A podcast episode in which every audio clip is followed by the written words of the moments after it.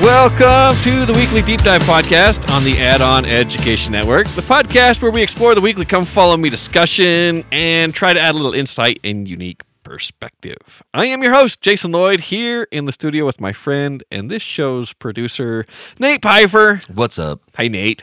Hey, buddy. How you doing? Man, I am so sore and tired. Um, it was my turn to go out of town for a few days, and I just got back earlier today. I appreciate you being patient and waiting for me so that I can rock the podcast with you. Though I'm just, I may be a little tired, but I'm I'm gonna try to still bring my A game. It's worth the wait. Okay, perfect. That's Oh, all yeah. I care about. Let's do this. Let's do it. So here's here's the deal. We we kind of prefaced this lesson last week when we were talking about uh, the, the building of the tabernacle. So we get to go into this tabernacle, which is kind of fun. We talked about it a little bit last week. So it's going to be Exodus 35 through 40. And then the entire book of, of Leviticus. And, and I know Come Follow Me only has Leviticus 1, 16, and 19. A- And, and I get it. Old Testament is a massive book and trying to cover everything within a year and, and just trying to find out, you know, some sections maybe have more value than others and what can we cut, what can we leave. But from from my perspective, it's fair game. If we're if we're jumping through those chapters or anywhere in the vicinity, I I am going to sneak it in there and talk about it because it's Old Testament. I love Old Testament. We're just going to rope it in. Love it. Yeah. So, uh, as we start this episode, one thing I've heard a lot as we, we're talking about Old Testament, and it, it happened uh, here with this last week. It just seems like people say the Old Testament seems so harsh, and and they have a fair point. You look at God wiping out uh, Noah with the flood. He saves Noah, obviously, and his family, but wipes out the rest of the world. And you have Pharaoh's children uh, the firstborn on all the Egyptians being slain while the Israelites go free. You have last week with Moses and the golden calf when he has the Levites go and slay 3,000 men. And you're going to have it when they go into the land of Canaan to kill men, women, and children. It just seems like the God of the Old Testament is a very harsh, strict God. If you mess up at all, God is going to slay you. Like when he's saying, Don't pass this line. If anyone touches the stone on the other side, you're going to drop down dead, or I give you permission to stone them. If anyone's gathering sticks on the Sabbath day, stone them. And, and this is not like a happy hippie kind of stoning event, right? This is Much to the chagrin of the children of Israel. much to the chagrin of the children of Israel. These stones were heavy. Let me let me just ask then specifically, uh, uh, like a super specific question, right? Um, with just a little bit of maybe just perspective. I'm going to try to get through this real quick to throw this to you. So we we just read this story about um, the golden calf and 3,000 people getting killed for their involvement with this. And uh, the specific question that, again, we've even talked about this was okay with what you just got done explaining like yes the the god of the old testament can seem brutal um, versus the god of the new testament.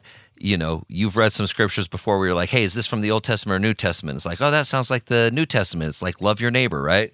You're like you're like nope that's actually the old testament. And then there's some stories where you're like oh this person came into the house and did something wrong and so they died. And then their wife came in died. And you're like oh that sounds very old testament. You're like no that's new testament.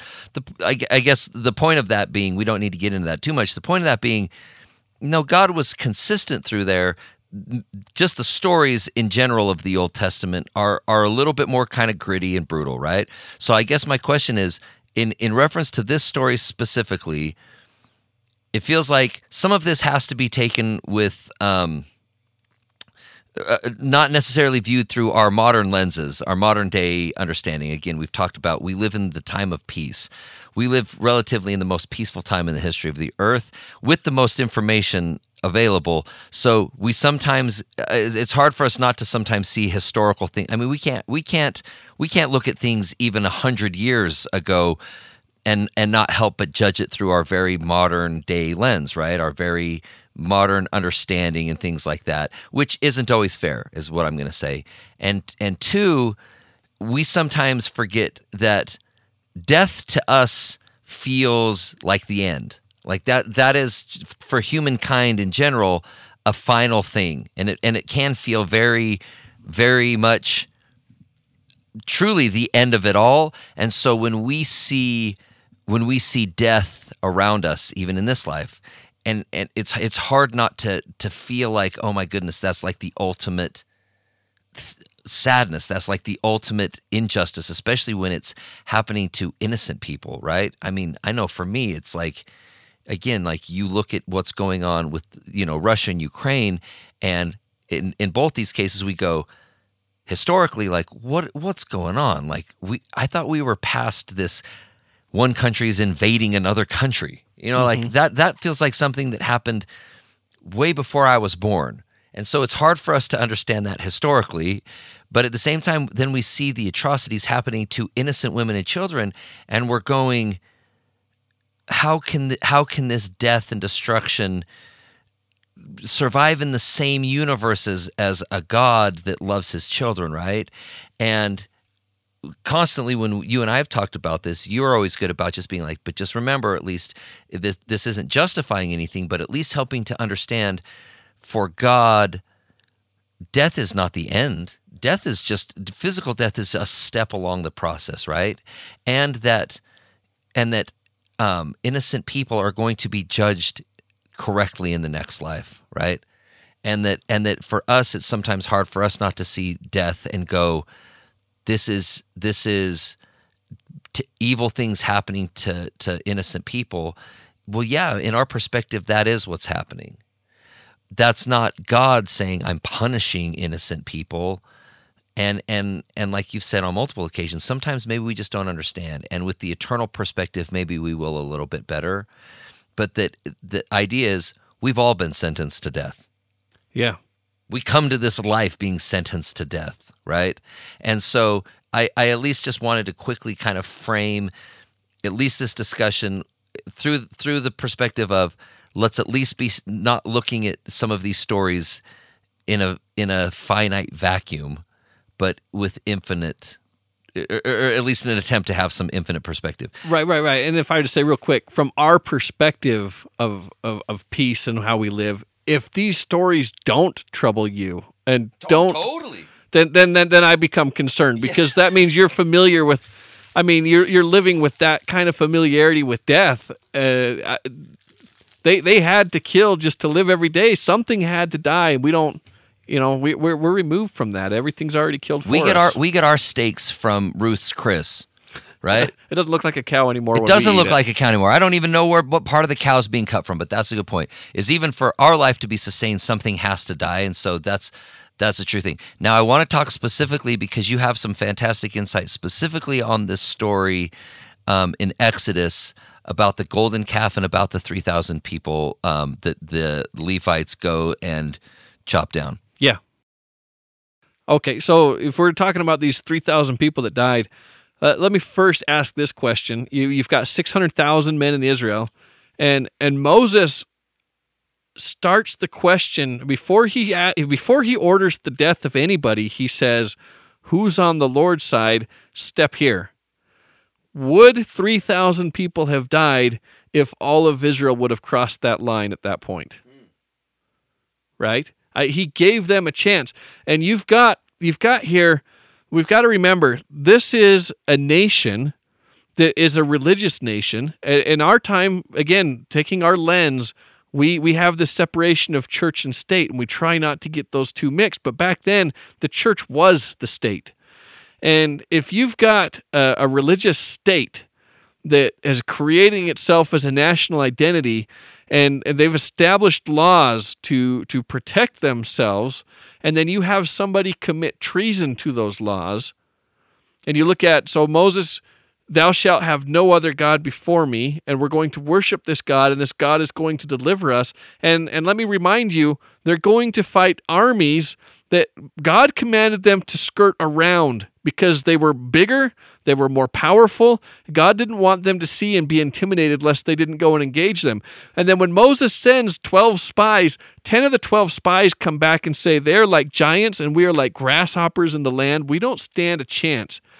If God is not on their side, these people very literally will die physically as they go and engage in battle. So let me ask you this question. In our day and age, if you're going to battle and you have somebody within the government that goes and commits treason against the United States, what is the penalty? It's capital punishment, it's death. And why? Why do we, today, in a day of information, a day of peace, why do we execute somebody for treason? I mean, I think that it's because you you're basically jeopardizing the lives of so many other people, potentially an entire nation, right? Right. And and you take that take that story, that instance, and apply it to these guys, and just look right before this happened, as they fight the the who is it the oh man, I just went blank. We, we could look that up in later. You, you know who I'm talking about. Moses raises his arms up. Yes. And as his arms get tired and start to drop, the people start to lose. Literally, people are dying on the battlefield, and what's going to save them is divine intervention. If people refuse to worship God on God's terms and are introducing a new God or a new form of worship that will cut them off from divine intervention, they are sentencing a nation to death. Unless these people die, you will kill a nation. And and not even to mention the fact too that it's like it's also jeopardizing the um the the souls of this nation too, right? Spiritually like, as well as physically. You have this you have this small group of people that are basically um I think you, you were just like loud and you know what I mean and and their voices were strong enough that this this small section of people were convincing basically the entire nation to worship a false idol to do this not the lord's way right? And and like you said like comparing it to committing treason that's quite literally exactly what they were doing. They were jeopardizing the children of israel uh, the nation of israel at this time truly the entire nation to a, both a physical death and a spiritual death. And like a cancer needed to be cut out Absolutely. And and this isn't the first I'm glad you said the the noise, right? Because yes, not everybody in the crowd, when you're talking about a mass of people, you can't say that every single person in that crowd is guilty to the same level right? You had some people that come and say, I'll stand on the Lord's side. You have some people that won't. You have a lot of people that'll just follow whatever. And all it takes is, even if it's a minority, a loud minority, to to push on pressure and and make things happen. And, the, and Moses is trying to hold accountable not all of Israel, well, all of Israel to some degree when he makes them drink the gold, but the ones that are most accountable are the ones that are are, are going to be bearing the sin and and dying to to save the rest. And then Moses is going to have that intercessory prayer pleading with God to even put his own life on the line. Hold me accountable for these people if you can't forgive them. Take my life so that these people can can go free. it, it is interesting, but I do like that, that you mentioned this noise. Going back real quick, Noise is mentioned to the reason why people fell in the beginning, the children of Seth, when they talk about the, the riotous noise that they're making down in the valley below, and they're like, we've got to go stop this. Take that story. I, I believe we've talked about this. If if you guys yeah. want to go back and listen to previous episodes, so you're not super lost.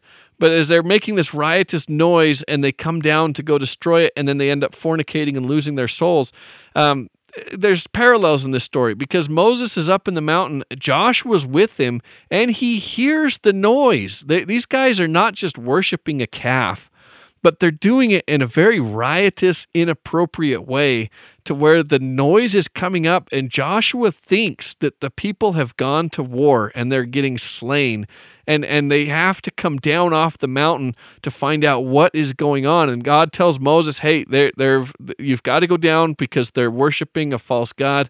It's not just that they're worshiping a false god, but they're doing it in a very inappropriate way as well.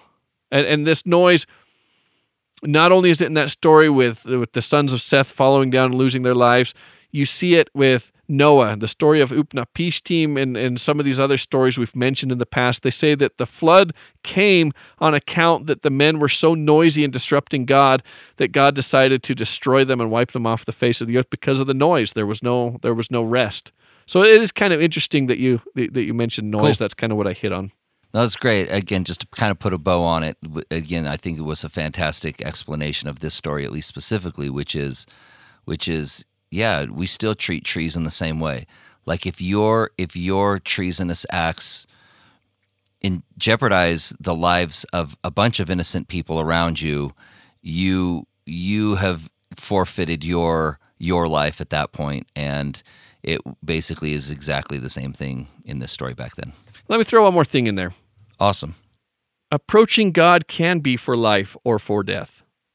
We see that so often when God says, Don't extend your hand and touch the rock, or I will slay you. Or, or don't be gathering the sticks on the Sabbath, or, or these things that have capital punishment. When, when he says, Don't come into the Holy of Holies except for on the Day of Atonement, and it's the high priest, and if you do, or if you burst upon the presence of the Lord, you're going to die. This idea that the dross is going to be killed. If you're not worthy, if you're not purified, if you're not ready, the presence of God can be your death.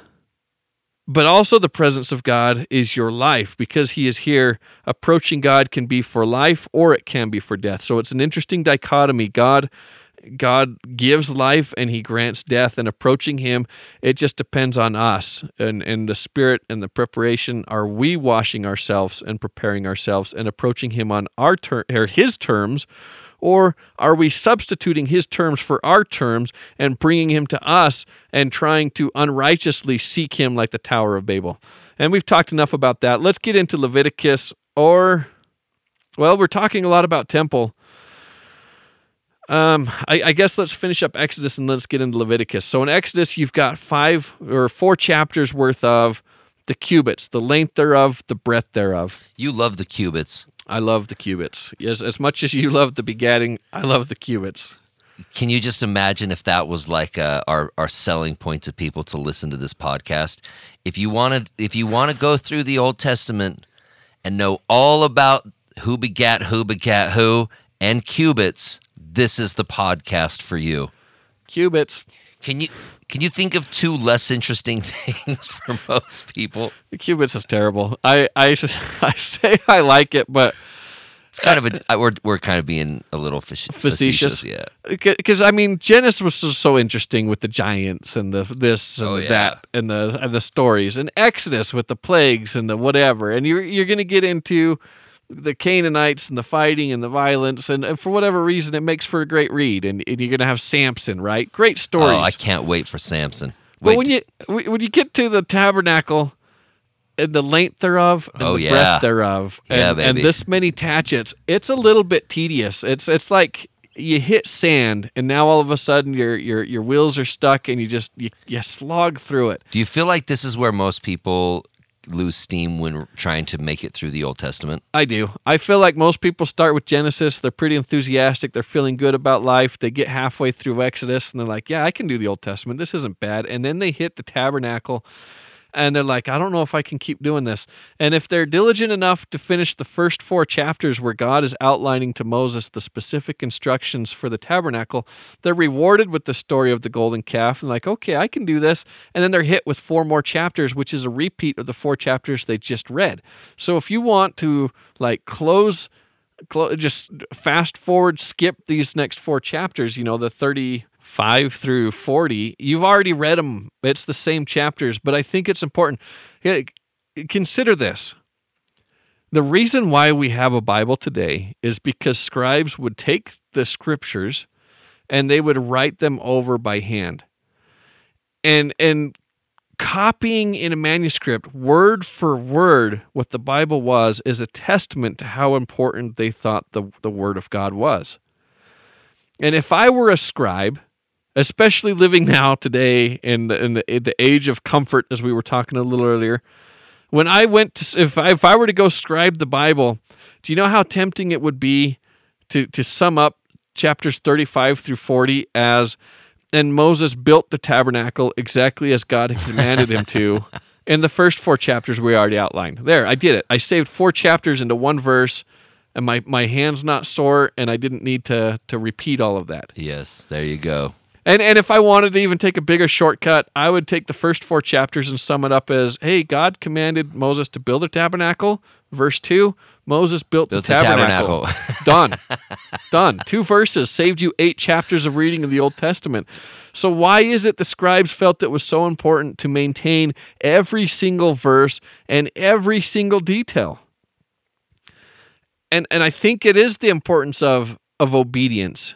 And and you look at Israel gets a bad rap for being disobedient. You see the golden calf, you see him complaining, you see him doing everything that they're doing. But look at when it comes to the temple, how obedient they were. They had the right amount of tatchets. They had the detail. They had the right materials. They had the cherubim sewn into the cloth. They did it with exactness. And they preserved that history with exactness. I think there's something to that. Did they just understand the importance of the temple and and the the idea of that? Like why why is this something that they were totally okay with just being totally on you know what I mean? Like right on the money with. And I think to answer that question, you almost have to pull two other scriptures in.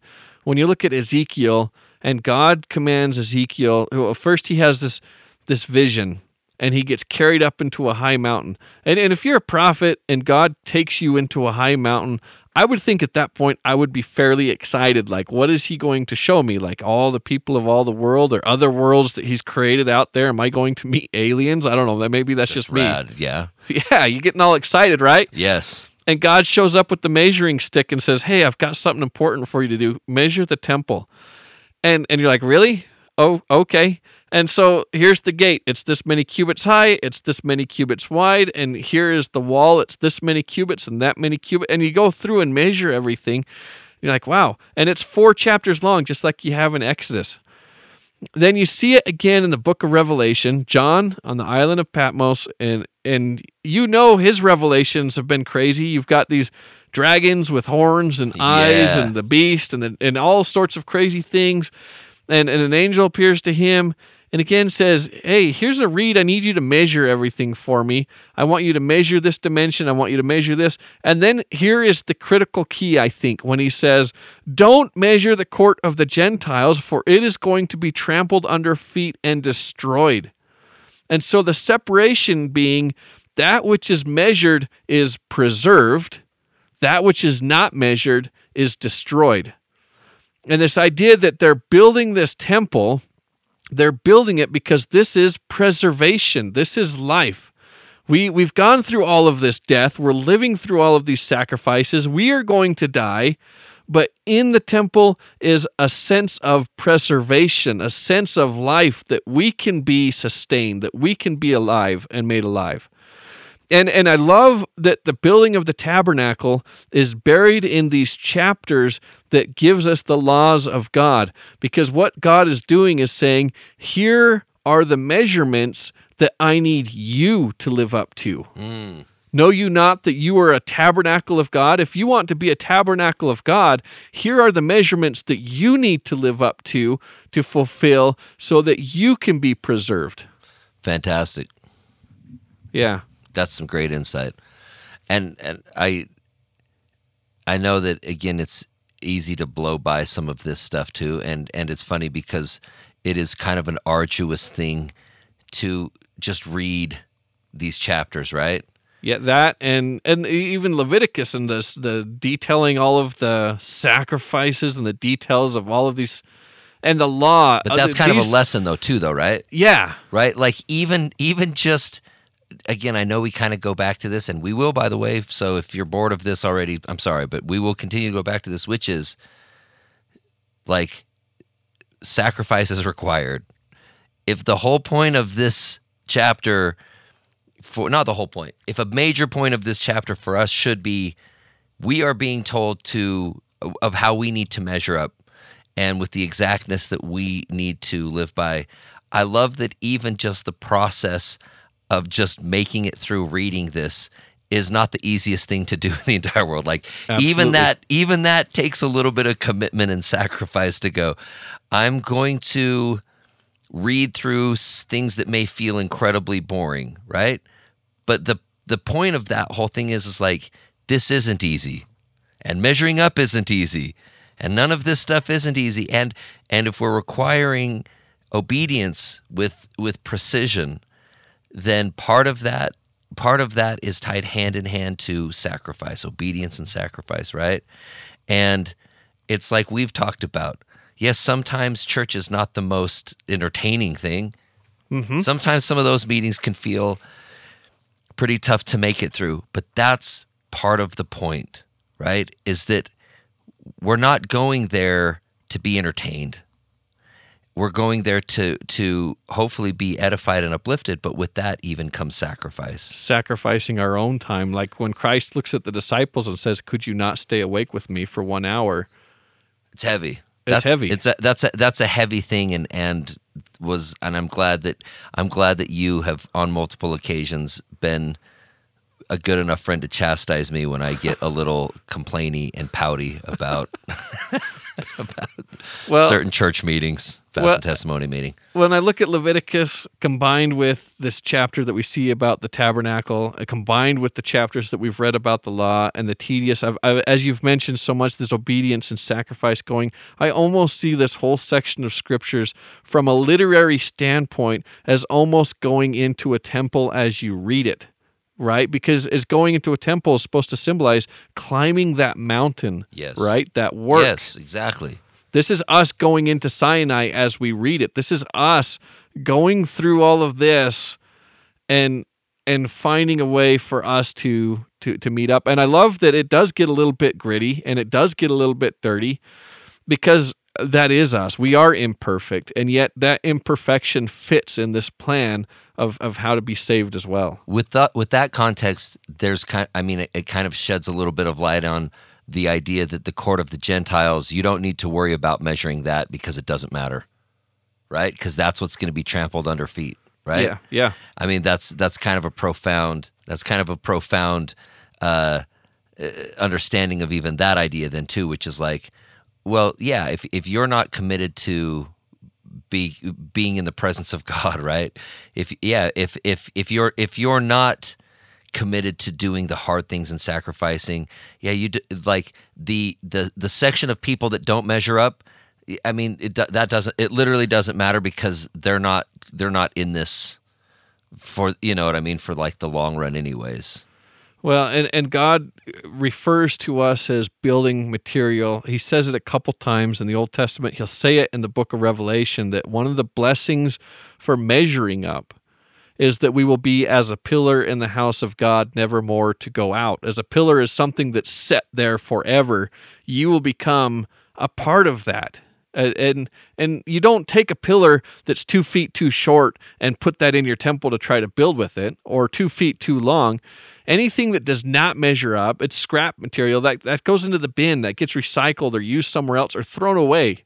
But you take things that meet that measurement and it has utilization, and you use it and and to build on that imagery when they're doing this it says it says here in the exodus that they built an altar but then they take 12 stones and put it um, outside of the altar. And the imagery that came to my mind think of this think of the the pantheon think of the greek temples this idea of an altar in the temple and then these these pillars these six on each side this idea that you have columns and and this is the same type of design that you see in in Greek temples in Egyptian temples.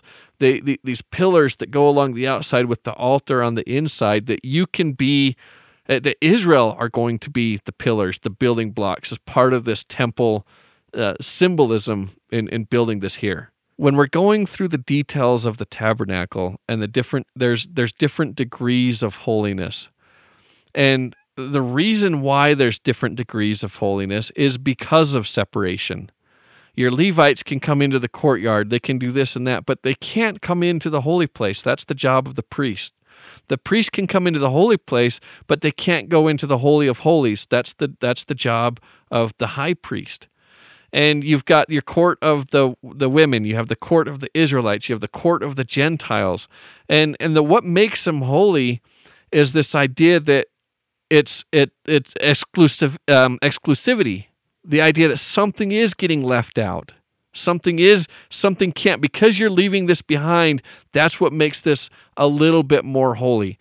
And as we go through our lives obviously there's things that we want to leave behind to make us a little bit more holy but also it's okay that we're not always behaving in the holiest of ways. I, th- I look at this separation and, and, look at the temple as a whole, and if I try to compare myself to a temple, there I think there are times and settings that listening to some music is good and appropriate. But if I were to take that same music, even if it were a sacrament hymn, and play it in the in the celestial room of the temple when everyone's trying to meditate, it would be inappropriate. It, it's inappropriate.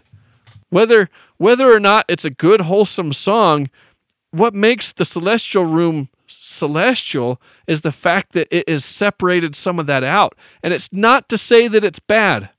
So when people say, well, you know, you, you, have to be the same you that's going to be passing the sacrament. You have to be that in every aspect of your life.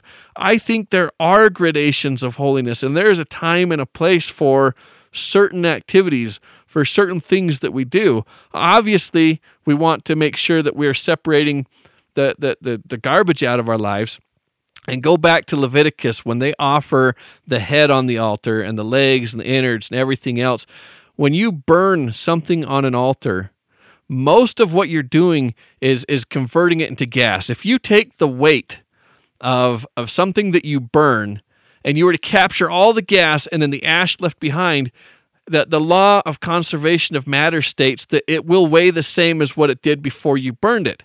But the weight of the ash is so small compared to what you started with because most of the weight has, converted into to the, the CO2 or the gas or whatever's going up in the air, the smoke, right? Go back to that when we offer ourselves up to the Lord and as we burn ourselves, if you will, on the altar, a lot of us is getting purified, is going up. And what gets left behind, hopefully, is the dross and the things that we're willing to cut out as we purify our lives. That symbolism of separating and creating a more holiness to us. But even within that, there, there, there are it's not to say that we all have to be staunch and wear stiff collared shirts with pins poking into our necks to keep us on our best behavior 24 7. Even within the temple itself, there's different degrees of holiness. Is that making sense or am I just blurring totally. everything? No, I think this is great. Okay, Leviticus, we've talked about what Leviticus means uh, before. Levi means to divide. And I love that all of Leviticus is about how to become holy. Like if you're unholy, this is what you need to do. If you've committed these sins, this is what you need to do to make yourself holy. And you think divide, well, doesn't that divide me or separate me from God? But we make ourselves holy by dividing out from us those parts that we don't like. And and we're going to see some of that. This idea that we can cut off those parts of us and and sacrifice that or get rid of that so that we can approach God. So let's just go into Leviticus one, and I, and I know Leviticus is another one of these hard reads, um, but let's let's try to put a little bit of life into some of this. So verse seven, and the sons of Aaron the priest shall put fire upon the altar. So I'm going to pause right there. Fire. We've seen fire a few times already. One, what guided Israel from from Egypt was this pillar of fire what appeared to Moses was a burning bush, this fire. So, this fire symbolizes the presence of God. So, the altar is where there's sacrifice. What's on the altar? Fire, God. God is the sacrifice. He is the one that gave himself up so that we can be sanctified. But this is also going to be a portal because as you burn things on the altar, it says, I, I mean, if you want to have a fun little game, count how many times in the book of Leviticus it says a sweet savor unto the Lord. This idea that as you burn it, the smoke rises and it goes up to God, that through through this fire it can ascend to God. So this is going to be representing God. And it says, lay the wood in order upon the fire. And so God, mine, mine house is a house of order. And there's a, a specific order to how things need to be done. Uh, verse 8 And the priest Aaron's sons shall lay, lay the parts, the head and the fat, in order upon the wood that is on the fire, which is upon the altar. So now you have the head and you have the fat, which is in order on the wood, on the fire, on the altar. But the inward parts and the legs shall be washed in water, and the priest shall burn all on the altar to be burnt sacrifice and offering unto the um, made by fire of a sweet savor unto the Lord. So, if you're going to burn everything on the altar, why why do they take the time to mention the head and the fat and and everything else? Why not just say everything gets burned on the altar? And so we look at this. There, there's I think a reason why we're talking about these parts. The head would represent the thoughts. If we're offering something to the Lord, we're going to offer up our thoughts unto the Lord. And and the fat, the fat represents the health. The, the, the an animal's healthy if it's got some fat on it, it's doing well. So offering our thoughts, offering um the health, the our, our strength of the of the of the being in order upon the wood, and then the inwards of the legs shall um and his legs shall wash in water. So the inwards spiritually, and, and we're going to wash the inwards so that it becomes pure, and we're purifying ourselves on the inside, and then washing and, and offering that spiritually onto the altar. Everything gets offered to the Lord, but we're going to be offering our thoughts, we're going to be offering our spirit, and we're going to be offering uh, our, ourselves, our, uh, who we are, to the Lord on the altar as a sweet savor to Him. And this is going to be an, a, a symbol of ourselves. We do this because it should have been us that died, and, and this is going to take our place and be offered to the Lord. Awesome. All right, moving forward. All sorts of sacrifices. And, and building on that, let's skip forward a little bit. Leviticus chapter 8. Um, and going back to these priests again, verse 23 And he slew it, and Moses took of the blood of it and put it upon the tip of Aaron's right ear, and upon the thumb of his right hand, and upon the great toe of his right foot. Uh, have you read that and just wondered why are they dipping their their ears and their thumbs and their toes in blood? Like, what's the meaning? What's the purpose?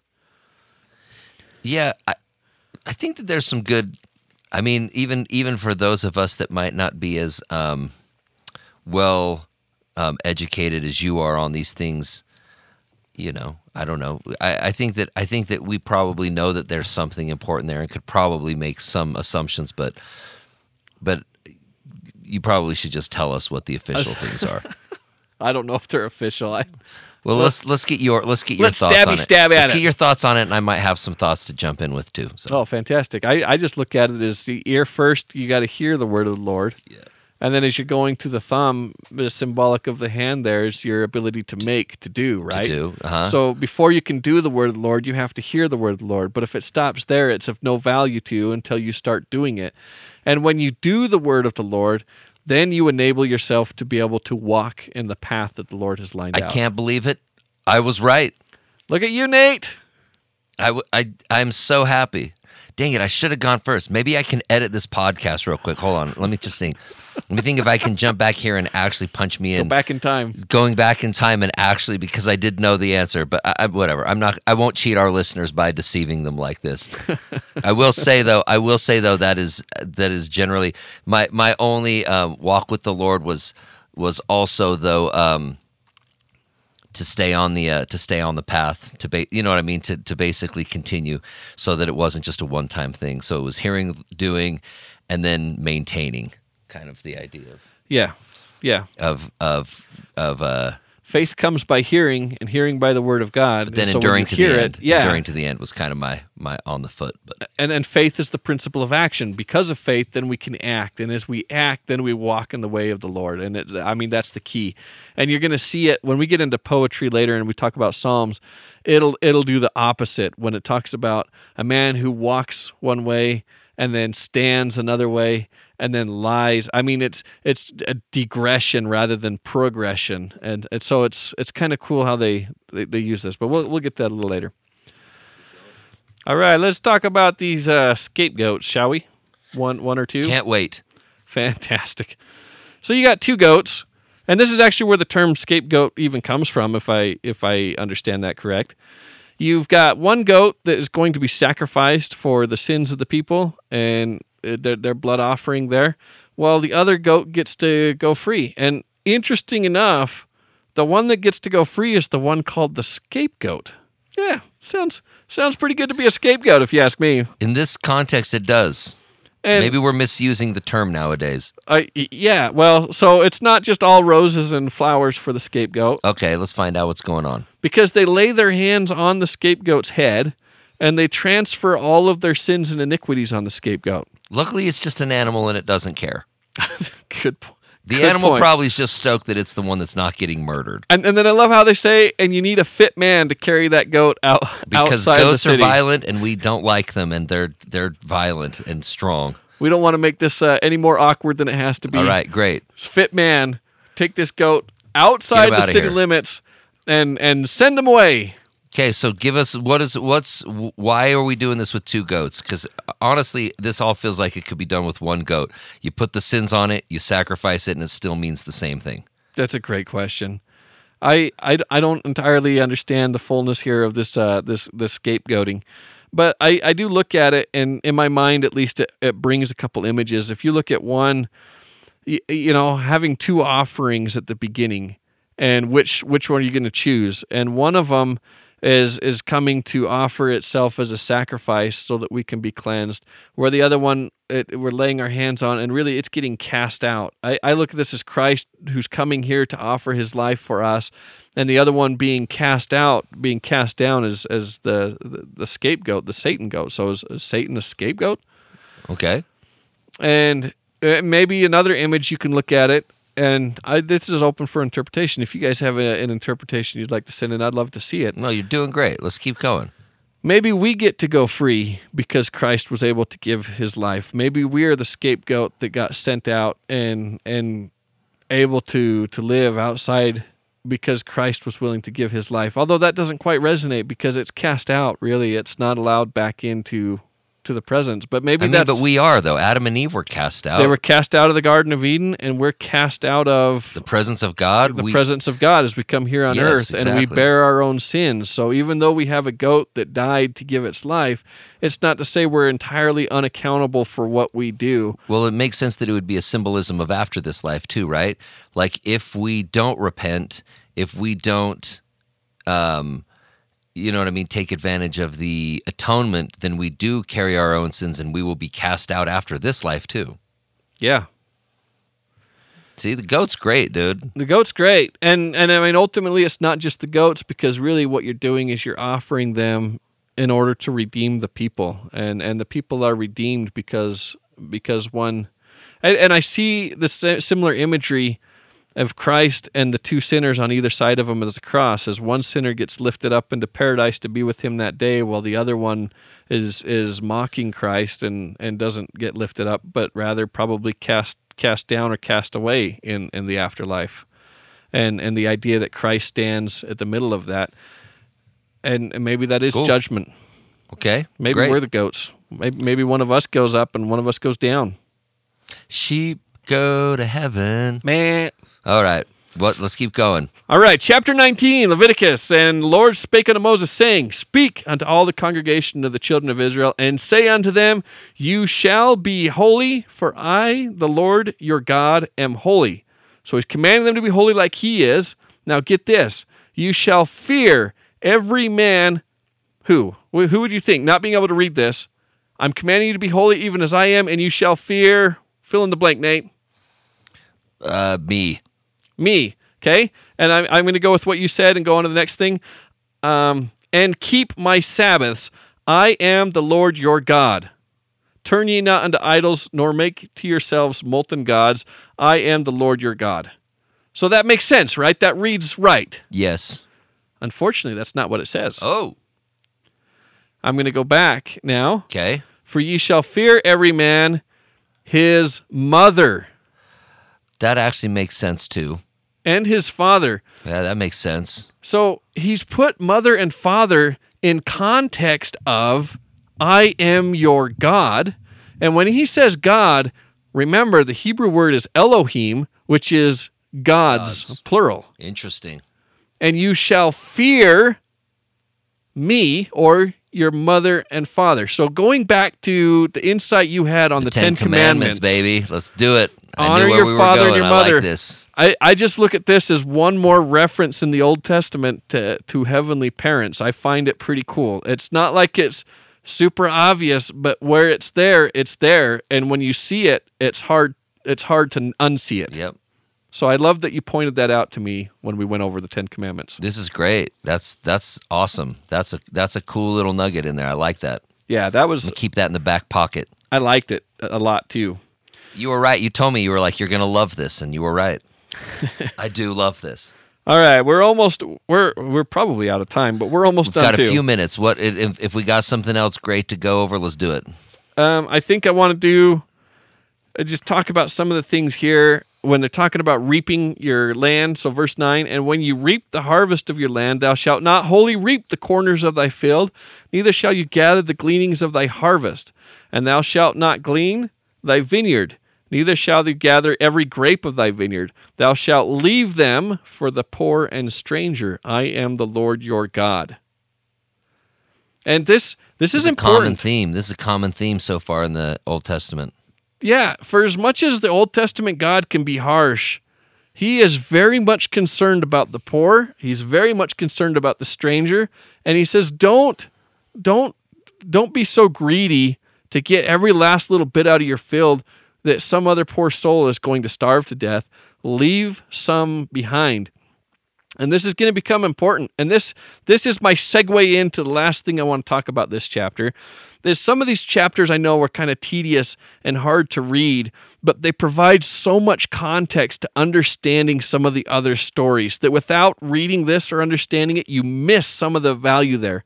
Uh, look at Ruth and Boaz.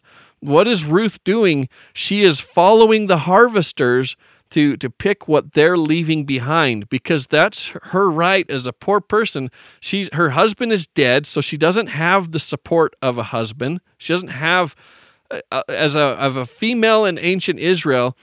You leaned on your husband for support or your father for support, and that's why the firstborn, when the father dies, gives a double portion. The father gives a double portion to the firstborn so he can take care of any unwed sisters.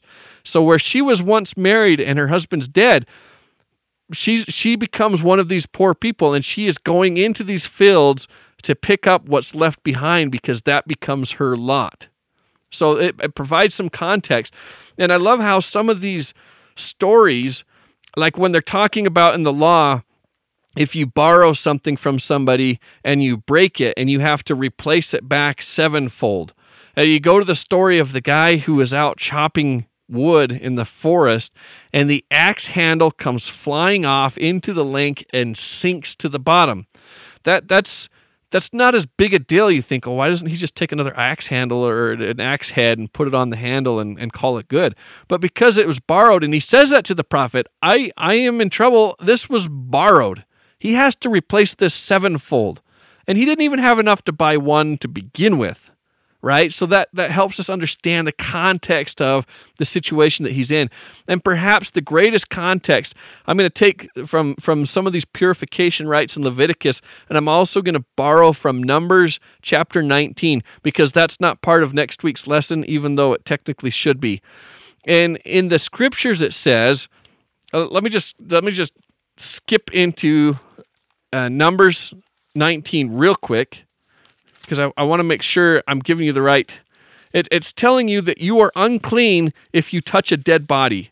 And not only are you unclean if you touch a dead body, but you're unclean if you're even in the same room as a dead body. So let's look at verse 14. This is the law where a man dieth in a tent. All that come into the tent and all that is in the tent shall be unclean seven days. And every open vessel which hath no covering bound upon it is unclean. And whosoever toucheth one that is slain with a sword in the open fields, or a dead body, or a bone, or a man of a grave, shall be unclean seven days. And, and that might not seem that fascinating to us, but let me show you how this applies to understanding the New Testament real quick. In the parable of the Good Samaritan, you have a priest and a Levite going past this man. If they pick up this man and take him and he dies en route, they become unclean. And their job, they're, they're headed to the temple to serve in the temple. They will be disqualified from service in the temple for the next seven days. So they're looking at it and saying, My responsibility to the house of God is more important than my responsibility to this man who I don't know, to this stranger. The Old Testament telling us over and over again how we should care for the stranger, but for them, they're saying, No, my responsibility to God is more important. Now, look at how Christ handles this situation because he is put in the exact same situation as the Levite or the priest. Think of him when he washes the feet of the disciples and Peter says, "No, let me wash your feet." And and Christ is like, "No, I've come to serve." And think of again when he says the greatest in the kingdom is the one that serves, the the humblest, the one that's like a child. When he goes back to see Lazarus who is dead, the man who came to serve everyone else orders other people to take the stone and roll it back. Why isn't he touching that stone? And, and even though earlier in his ministry he goes into the same room where a dead girl is, instead of going into Lazarus and performing the work and serving Lazarus, he cries with a loud voice, Lazarus, come forth.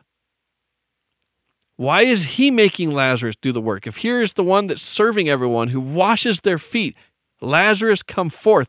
And when he comes, remember this is a man in the verse the, the, the verse that every kid knows because it's the shortest verse in the Bible and Jesus wept applies to Lazarus's death. When he comes out, he doesn't hug him, he doesn't hold him, he commands others to unwrap Lazarus. If we didn't understand this Old Testament law and the purification rites that we see in Leviticus and Numbers, then we would miss the whole purpose of this. That here is Christ, and this is this is different from earlier on in his ministry when he raises a girl from the dead, because right now he is headed into the atonement. He is headed into Jerusalem, and he is maintaining ritual purity to perform in the greatest temple on Mount Olives this atoning sacrifice for real. A bowl or a, a, a, a well, a bowl without blemish. He maintains this purity. And so, in the story, just just to kind of circle back to the um, Good Samaritan, the idea is these priests are finding this um, this man beaten up on the side of the road, not dead, and there it's almost like these priests can use the excuse of, well, he might die while I'm trying to help him. And, and in that case, then I wouldn't be able to like do my godly duties. So I can't help him because there's a chance that he might die. And more than anything, it's maybe even a lesson that we can learn understanding this context too is they were they were almost using their excuse of which by the way the Pharisees were known for, right? Is that you, you almost are using the excuse of, well, I have my I have my religious duties that I have to keep above all and not necessarily the most important thing which is all of that is to serve other people though. Like if somebody's laying there and in need of your service you don't get to you don't get to cop out with well I, I, I, there's a chance that i might not be able to do my religious stuff so i can't really help this person in need. Because he wasn't dead it was the idea that he might die, right?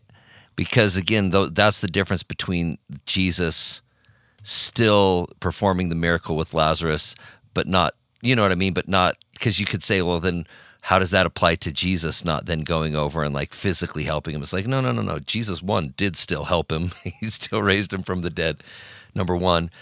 And two, Lazarus was dead. And, and the, the, the dude on the certainty. side of the road wasn't. Yeah. He needed help. And and I love that Christ if he can't perform it himself, he doesn't use that as an excuse and walk away, but he finds a way to get others involved and use them to get the work done. It's a great left lesson and obviously metaphor there. Yeah, I, I mean, we are the hands of Jesus, right? And and he can't bind up every single wound and help every single person on the planet. So what does he do? He pulls us in and involves us to do things that he can't do himself.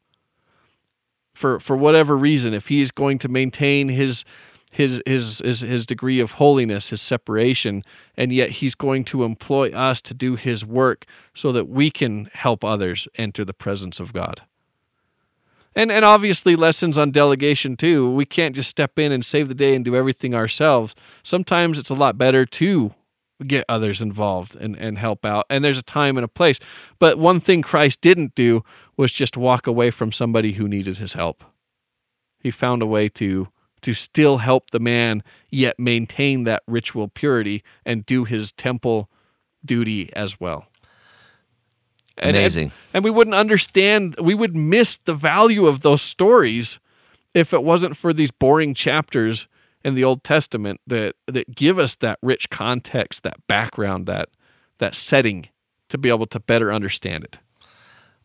Amazing.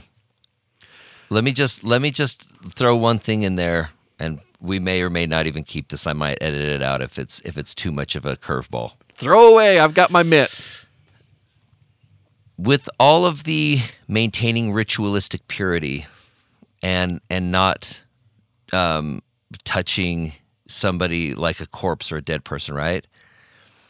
It kind of even puts a different perspective on taking the sacrament each week, right? Like the Lord is represented as the body underneath the shroud, right? Underneath the underneath the sacrament sheet, right? Mm-hmm. His blood in his body and so in that case he does use he does you know i guess use use um, us as his hands to be handling that sacrifice right? Or the, or the or the body and blood of the sacrificed. But it is interesting because christ also fills or or or we we we metaphorically fill the place of Christ in in every aspect of the sacrament the preparer, the person on the altar, and then the person passing. You know what I mean? The person, the person delivering salvation you know, or the atonement to to the people in the congregation. And is this way too far off? Is this way? I love this, where you're headed because I want to. I want to. I want to build on this. All right, because I'm just wondering. It's like it's funny because when you when you explained specifically the handling the corpse and the burial shroud, I'm just like, oh man. The first image that came to my mind was the sacrament, and I'm like, am, am I going? Am I going down the wrong path with this, or or is this going somewhere? The ironic thing about it is, if that corpse is in the room the the priests that are handling it are unclean. Well, aren't we all too? And we are all in the same room with that. We all become unclean. And yet we become the cleanest by participating in this unclean. So, and, and, and then think again of Pilate, who washes his hands, and yet in the act of washing his hands, he is becoming as dirty as possible and and this this role reversal of uncleanliness cleanliness because Christ is maintaining ritual purity all the way up to the atonement but when they scourge him when he goes in and bleeds from every pore he has an issue of blood which again is going to make him unclean so he according was to clean. Jewish law right according to yes yes Practice. yes this is and and to be clear Jewish law is is very much a, a health code right this is not to say that you're spiritually unclean, you're spiritually cast off forever. And it's only for a period of time. Yes, and you have to go and you wash yourself or whatever. But he's maintaining ritual purity because you had to be pure to perform this temple ordinance. But in performing this ordinance, he becomes unclean. And that's what the whole purpose of the sacrifices were what, right? The animal bears your sin. The animal becomes unclean. The thing on the altar it becomes significant that he bleeds from every pore because you go back to Leviticus. If you have an issue of blood, you are unclean. He was clean up until the point where he took our sins upon us, and which point he became extremely unclean that we might become clean. And you see that full cycle as he comes into a corpse in the room in the sacrament setting. It is ritually making everyone in there unclean, but as we participate, it cleanses us. It goes full circle from clean, unclean to clean. He became unclean so that we can become clean. Ritually, ritualistically unclean. Yes. Yeah, Whi- that's which, incredible. Which, which symbolically represents uh, a, a purity. Some cool imagery. See, the Old Testament's rad. I It. I didn't know how great the Old Testament was until uh, until even before the Old Testament. You and I started kind of getting into some of this stuff, and I'm like, oh man, I love, I love, I love the added perspective. So many of these things, because the thing is, I, and I and and I would, I guess, I would just want to finish my thoughts with, hopefully, hopefully, as we do, kind of go down and try to add as much kind of insight and additional pers- perspective to some of these things.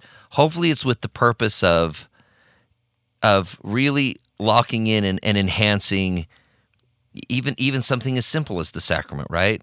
Like like hopefully this is things that while while we're participating in these ordinances, it helps it helps make them richer, deeper, and a more fulfilling experience, understanding even more perspective and, and a bigger um, a bigger picture, I guess, you know, on, on top of this stuff. I know it does for me at least. So I guess that's I guess I would say, right, that that's kind of our goal with some of these things with the Old Testament. Absolutely. And, and uh, like I said at the beginning of the year, Old Testament has more references to atonement than any other book of scripture. It's it is prevalent.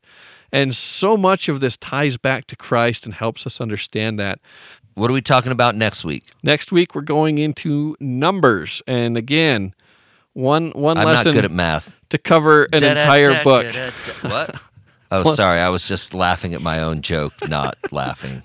One lesson to cover the entire book of numbers. Wow. Okay. Well, we've got our work cut out for us.